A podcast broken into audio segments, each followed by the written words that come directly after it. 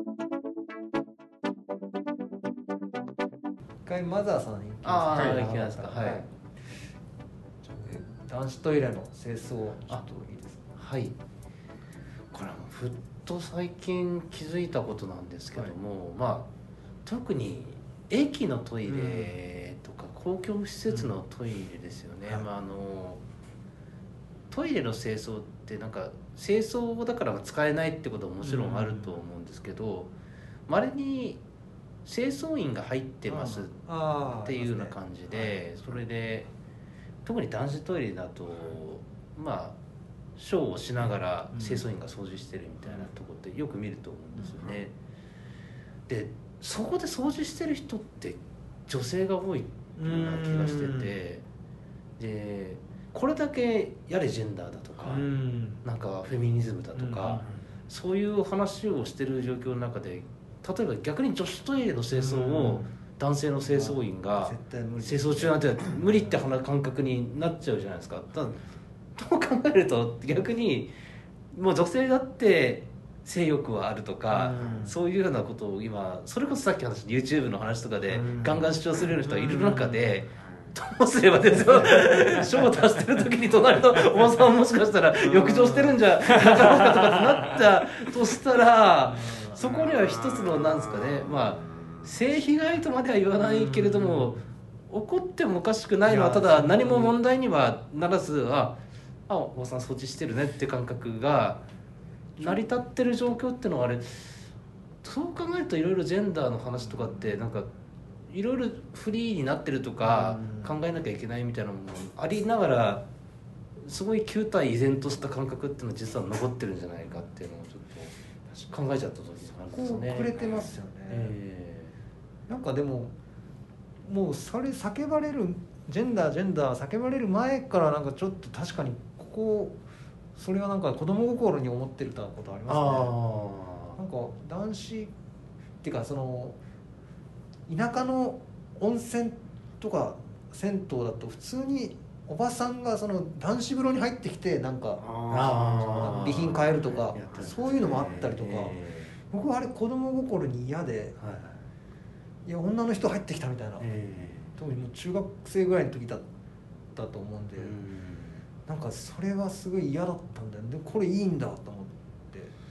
男は入んなダメなのに、そうですよね、どうもう徹底するしかないですよね清掃中は入っちゃダメっていうの。を、えー確かにね、まあ、だから女性がもし働き手として多いんだったらまあその男子トイレは男子がっていうのが難しいのであればそうですよね、えー結局そのやっぱクレームが多い方に流れるじゃないですか、ええその女性のところ男性が清掃してたら絶対クレームが入る。入りますね。でも男性のところを女性が清掃しててもクレームはそんなに入らないじゃないですか。だからそのだったらそのまあどっちか一人しかやっていないってなったらおばさんを雇うってなりますしね、ええ両方いけるからそうですね。でももう本当習慣というかたまたま、まあ男だったら別にタッチションしててもいいでしょうとかっていうような流れの中でそういうのがもう根付いちゃってるから多分なってことで、でも多分えもうこれを考えてる間に その勝手に清掃してくれるロボットが 確かにねいまだに人がやってるけど、これこうなっちゃったらもう嫌ですね、まあうん、なんか難しいところは全部人じゃない人がやればいいのになって俺は思ってるんですよ。人じゃない人はなんか人権がない人みたい。な人がその。人じゃないもの。人じゃない、まあ、ロボットとかええ責任なんていうんですかねその、まあ、そこはまた難しくなりますけど、はい。なんか医療とかも人がやら手術とか、ええ。人がやらなくなったらそのミスとかもそ医者一人に乗っかるじゃないですか、ええ。まあねそれがなんか俺はなんか白い巨頭とか見ててうん。かわいそうだなと思って、俺そのいや悪の方ですけどね、はいなんかそのかわいそうなんかそのそれで訴えられててあれまあドラマだからその被害者と悪者で、はい。そのあの激しくこう対立させて描いてるからそう見えますけど、もっとあった時は複雑かもしれないですね、なんで確かまあなんかやっぱそういう責任が問われるこことはもう人間がやらないっていうふうに、死んだらもうしょうがないっていう、そう考えて、まあ、ちょっと話を元に戻しちゃうあれますそうなってくるともうおばちゃんがやんなくなるってなると、ん。この人はこれから一体どうするんだろうなっていうの,、のはふっとなんか、うん。そうですね。立ちながらなんかよ 横を見ながらちょっとふっと結局掃除やってる側かその人はそんな多分な何も思わないから多分できてるっていうわけであってそれをなんか全く外にいるような人がこれはちょっと性差別だとかなんとかとかって言い出すのもちょっとどうなのかなっていうような難しいところもあるんだから意識してる人はやらないでしょうしね、ね清掃なんか。そうなんですよ。だって、うんその全員に対してその性欲が湧く人はいないじゃないですか。いないですね。そのその性欲が湧かない人ものもやんなきゃいけないわけやんなきゃいけないわけだから、なんかでも結局やっぱご高齢の方が多い。それもありますねイメージなんで今の僕らとかそのより若い世代が高齢になった時にもうやる人がいない可能性はありますよね。それかもうそのジェンダーが根付いてはい。その男は男がやる女は女がやるみたいなのになってる可能性はありますよね。もう今のおじいちゃんおばあちゃん世代はまあ別にそれは当たり前だから別にお互いに当たり前だから大丈夫なんでしょうね、まあ僕らもいまだに楽屋で女芸人いるところで普通に着替えたりしますからね。しますね。もうそうですね。女性芸人のだけ楽屋が楽楽屋っていうかその着替えとかあったりとか。確はまあそれもしょうがないなとは思いましたけど、ちょっとある女芸人さんにはい「バーバルってメーカーのトランクス履いてはい行ったらうん「バーバル履いてるんです」っ て言われて適当にドン・キホーテで買ったメーカーも気にしずか買ったものをなんかいいやつ使ってたもしくはあとなんか水商売系の人がもしかしたらあこれがなんかそう。何もかん怖いですね。何も考えないでこう買うことの恐怖というか。あ俺何年か前にその初めてそのバイトで行った時にその、まあバイトの格好に着替えなきゃいけないじゃないですか、ええ。バイトに行って、でそのバイトバイバイトに行って初めて着替えなきゃいけなくて着替えるところが分かんなくて、うん。その着替えるところがあったんですけどそこから女の子が出てきたんですで着替えて出てきてほんでその楽屋の感じで言ったら女の子が出てきたってことは女の子の着替えるところじゃないですか、はい。だから外で着替えようとしてズボンを下ろしたら、その違うよ違うよって言っても。ここボイスだからっていう。確かにな。やばい突然に外で脱ぎ出すからね。それは止めるけど。だかりますよ。なんかちょっと分けなきゃいけないのかなっていう。そうですね考えになると。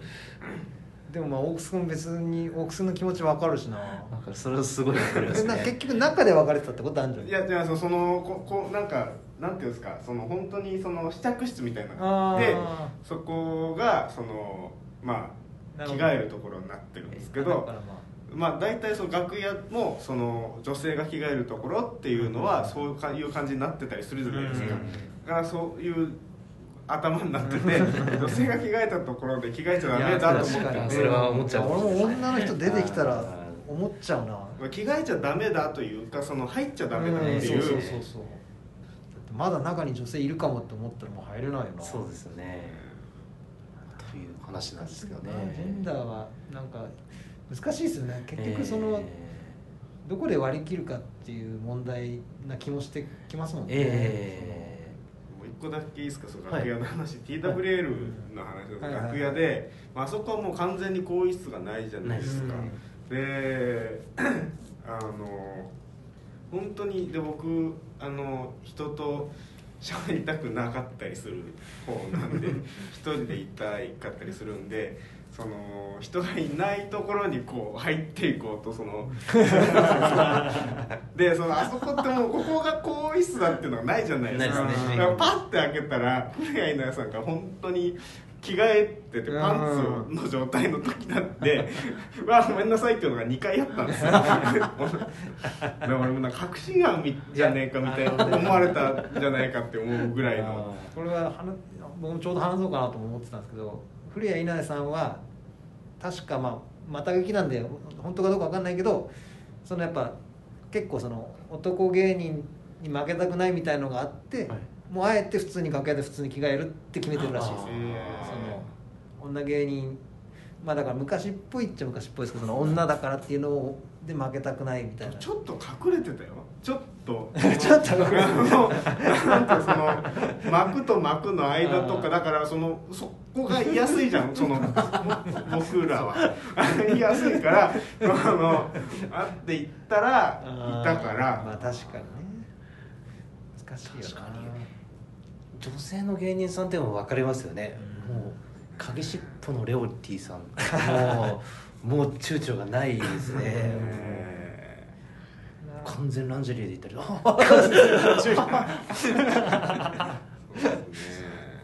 こっちが照れちゃうからな。そうですね。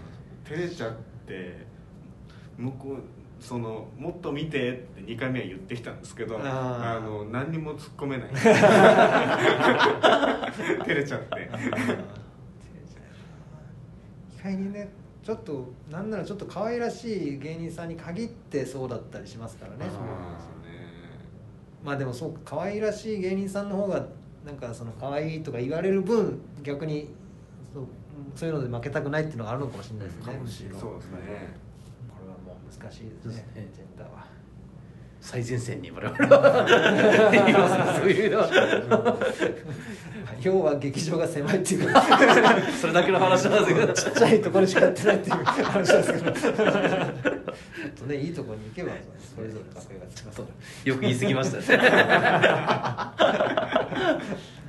ちょっと、はい。吉本のコント師行きましょう吉本のコント師、僕なんですけどもなんか吉本の芸人さんってまあ自分の劇場があるから、まあ、そんなしょっちゅうは同じライブにならないかったり、はいまあ、でもそれでもまあ同じライブになったりとか逆にその吉本に行ってその無限大のあのとこに出させてもらったりっていうことがあるんですけど、はい。やっぱ吉本のコント師さんを見てるとやっぱネタを作る段階からその小道具とか音響の心配をあんまりしてないんだなっていう作り方をすごい感じててやっぱり劇場にその専属のプロのスタッフさんがついてる環境でやられてるからあの僕らは、まあ、例えば椅子にしたってソファーなんか使わないけどたまにその僕らが出てるようなその新宿のちっちゃい劇場とかで「これありますか?」みたいなあるわけない小道具を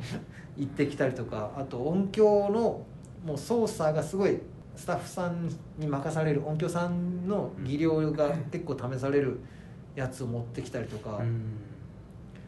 あと作ってくれるのも確かしてくれるみたいなああミキシングじゃないけど、はい。あなんかそういうのがなんか羨ましいなというかあやっぱ環境なんだかんだとこの吉本まあもちろんね競争がすごい激しくて大変ではありますけどもその分、まあ、よりテレビに即しているというか即戦力になりうる。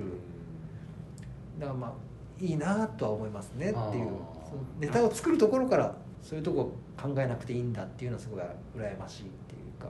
無限大とか数は少ないですけど行ったことあるんですけど、道具の揃い方が確かに尋常じゃないんですよあそこ。うんなんかもうちょっととりあえずまあ発注かかってないものはもしかしたら購入したりとかみたいなことの歴史がずっと続いてておそらく多分あそこの劇場って一通り多分コントで使えるものはありそうな感じの、もうその同じぐらいの同期のやつがその吉本で単独するっていう時に見にはい。行った時になんか普通にネタごとになんかソファーとか観葉植物とかはいあったらすげえなって。でもこういうのがだから別にスッと倉庫にあるからパッと出せるんだなっていうのが羨ましいなとか。あとだからスタッフさんがちゃんとその芸人さんあっちはもうもちろんプロで仕事だからはい。ちゃんとこっちの意見をあの発注を受けてそれをか叶えてくれようとする環境が整ってるのが羨ましいなっていう。こ僕らってそのやっぱ結局あの素人に頼むじゃないですか。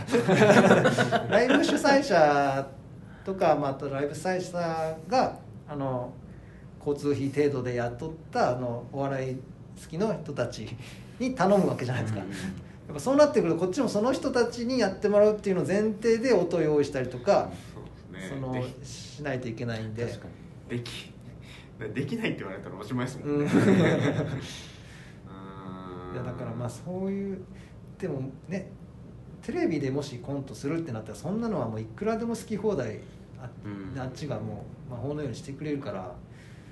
いやだからなんかそういうところでどんどん差がついていっちゃう気もするなーなんてね思いましたね。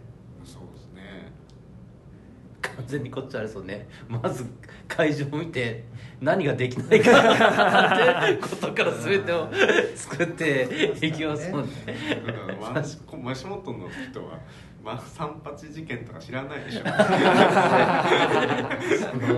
うですね。センターマイク一本で殴り合いが用意するしないで。センターマイクなセンターマイクがあるのなんか当たり前の世界ですからねなければ他に何本でもあるでしょみたいな世界。なんでセンターマイクないところで漫才させようとするんだよって思うでしょうねきっとそうですね。本当の人はもっと思ってるかもしれない。ですねでこれがないのみたいなソファーがないところでこ机う長机がないとかは結構ざらにありますもんね。機嫌な顔されますよ。もう長机長机みたいなスタッフ女の子一人しかいないんですけどね。もう丸椅子3つとかなんてやっちゃったら もう普通の椅子でよくないですかとかって言っちゃったりとか確かに。長机あ僕とかだったらまあ男なんで、ええ。それいけますけど女の子一人でやってるところとか大丈夫かなって思っちゃいますね。ガタンガタンガタンってなりますもんね、ええ。バテン中に。まあ、ガタンガタンガタンは俺雑だからなっちゃう。い やまあなんかねそういう吉本のうまみの部分ですよね。うん。いいなと思う下手に呼べないですよね吉本の。そういうことになりますよね。うん。漫才師さんだったら三八があればなんとも言いますけどうん。本年の人をそうだよ呼なぶっていうのはほ相当きついですよね。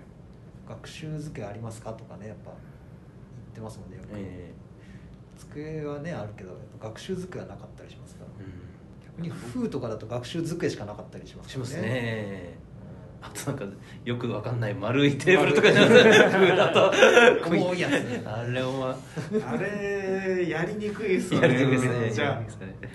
どんどんちょっと滑り落ちていくパイプ椅子がしかないとか。ちょっと斜め傾斜があってそうですね。だんだん滑っていくみたいな。ね。う下積みだな。ん セリフ噛んだ時はそのそれのせいにします。何でも飛ばした時は。結構あれ細かいようで違和感出れますよね。うん。相当ネタに影響して。仕方ない。これは這い上がっていかないとっていうね話ですけど。いらない技術ばっか。集中ネタに集中しないとなもっと。伸び伸びしないと。野原美沙へ行きましょうかはい腹見さいやあのクレヨンしんちゃんを最近ずっとあそうですか。プライムとかで見てえるんですけど、昔のだからあのもう設定がこの人野原美沙恵は29歳らしいんですよ。ですあのね僕がその今年29歳になって、はい。で同い年になったんですよ、はい。でまあなんか何気なく今まで見てたんですけど結構その笑いのパターンとしてそのおばさんとかっていじられるんですおばさんとか。しわしわばばあとか、はい。あのなんか年窓とか、うん。フル女房とか言われてるんですよ。思ってでも最近そうやって思った時にで同い年かってふと考えた時にあもうもうそのババアとか女性だ女まあ女性も男性も関係ないかもしれないですけどババアとか言われる年になってしまったんだなって思ってどうなんだろう。なんかそう昔笑ってたのにちょっと笑えなくなっちゃったっていう。最近作られた話でもそういういじりをされてるミサイル最近作られた話はあんまり見てないかなんらか絶対減ってる気がするよな。29歳なんてむしろ若妻だもんな。そうですね女房フル女房びっくり言葉が29歳だろうと思って確かに作者なりにも誇張の表現として使ったものなのか世間の世間の感覚でやったとしたらちょっと恐ろしい話ですね。29がフル女房なのか。っていやーでもだから僕確か僕が小学校12年の時から始まったと思思うんで、え。だからそういう意味では、まあ、しんちゃんと、まあ、そんなに僕は変わらないわけですね年齢は。確かに当時は確かにそのいじりを自然に受け止めてたけど今だとやっぱおかしい。世の中自体が変わったんじゃないかなと思いますけどね。例えば短大とかを出て社会人になったとかって女性の人がいたとしたらそれで二十歳ぐらいとかじゃないですか？でおそらく寿退社してすぐ結婚してはい。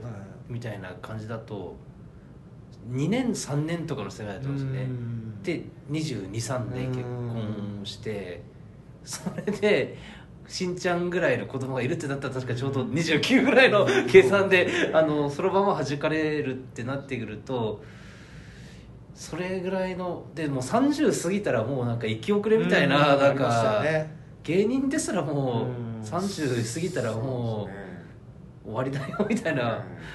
そうなってきたら。まあその辺の感覚はだいぶ変わりましたよね変わってるんですかね。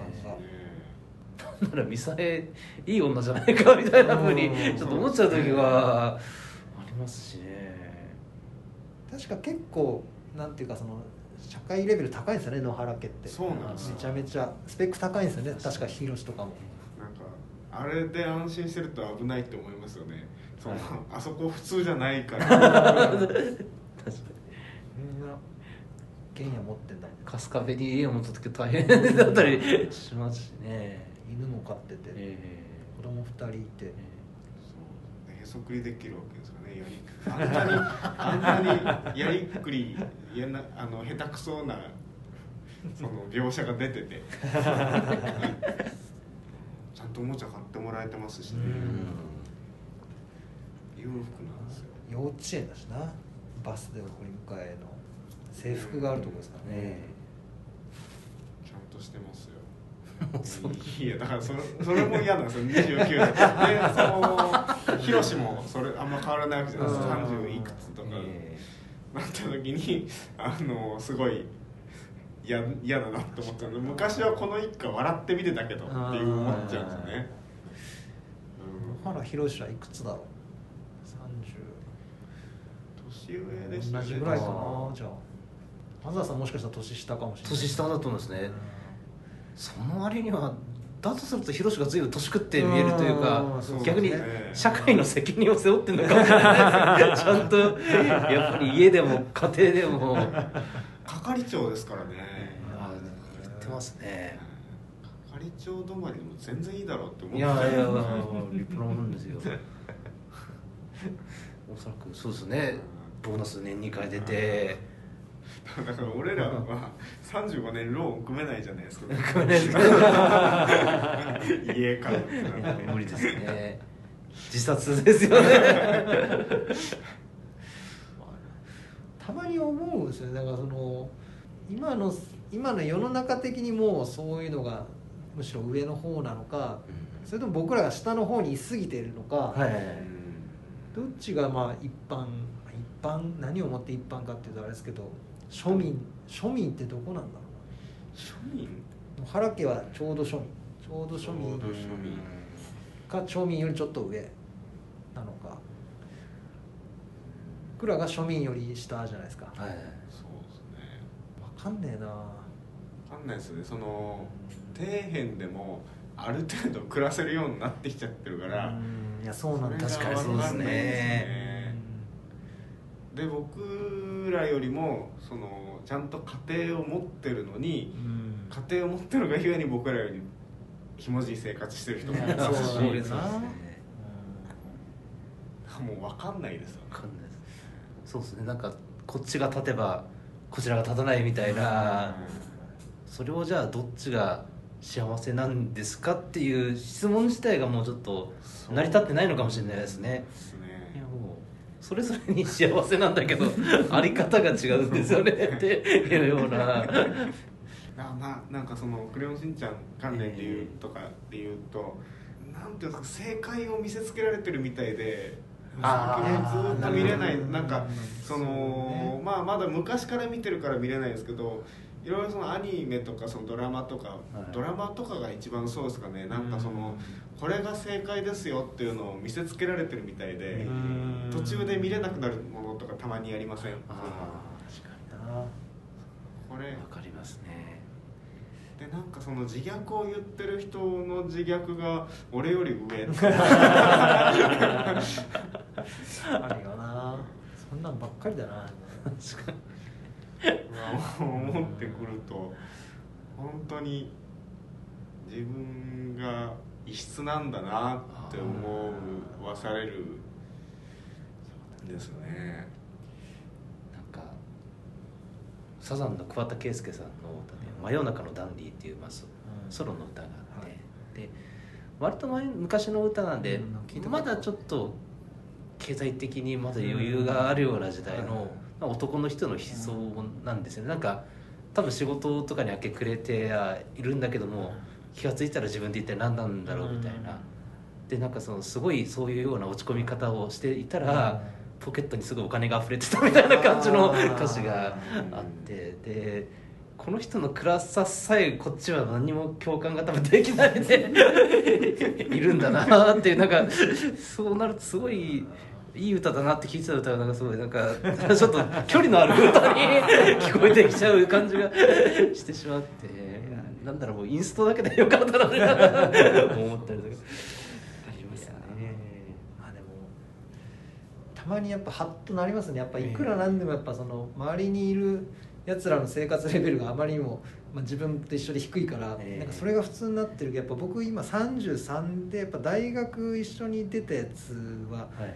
まあまあいい役職ついてるやつとかもいるしあでこの前兄ちゃんと電話して兄ちゃんは2個上ですけど、はい。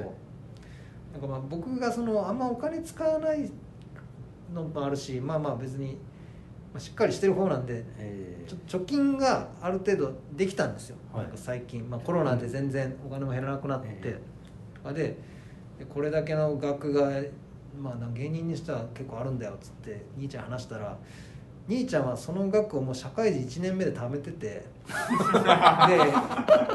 でで今その10倍あってで家を買おうかどうかみたいな話をあしててなんかすげえ恥ずかしくなってでも多分別に兄ちゃんが特別まあでもあの人はマジでお金を使わないんで、まあ、たまりやすいっていうのはあるんですけどにしてもでも収入が特別高いわけではないから、まあ、周りは、まあ、確かに家とか買うことを考える年だよなと思いつつ、まあ、実際うちの父親とか、まあ、この時に僕がもうとっくに生まれてて、まあ生まれたぐらいかな。で家を多分買ってたので、はい。まあ、もちろん熊本なんで田舎ですけど東京ではないですけどその辺やっぱハッとなっちゃうんですよね。どう見ないようにしてたもの うんに気がついてしまう瞬間なんでしょうかね。まあ、ただ幸いやっぱそれ聞いたところで僕は別に家欲しいと全く思わないからあなんならそこにずっと住まなきゃいけなくなるっていう恐怖の方が強いんで、あ、はいはい。まあ、まあ根本的な価値観が違うからまあ適材適所なのかなとも思いますけどね。ええ。ミサエでここまで語れるとんでもないテーマですねミサエ嫌になったん嫌になったというかなんかふと思ったんですね,、まあね別にそんなに落ち込んでないですけど、ええ。引っかかりがあるというか。引っかかりがあったキャラクターがどんどん年下になっていきますね。そうなんですよ。どんどん年下になってくるんですよ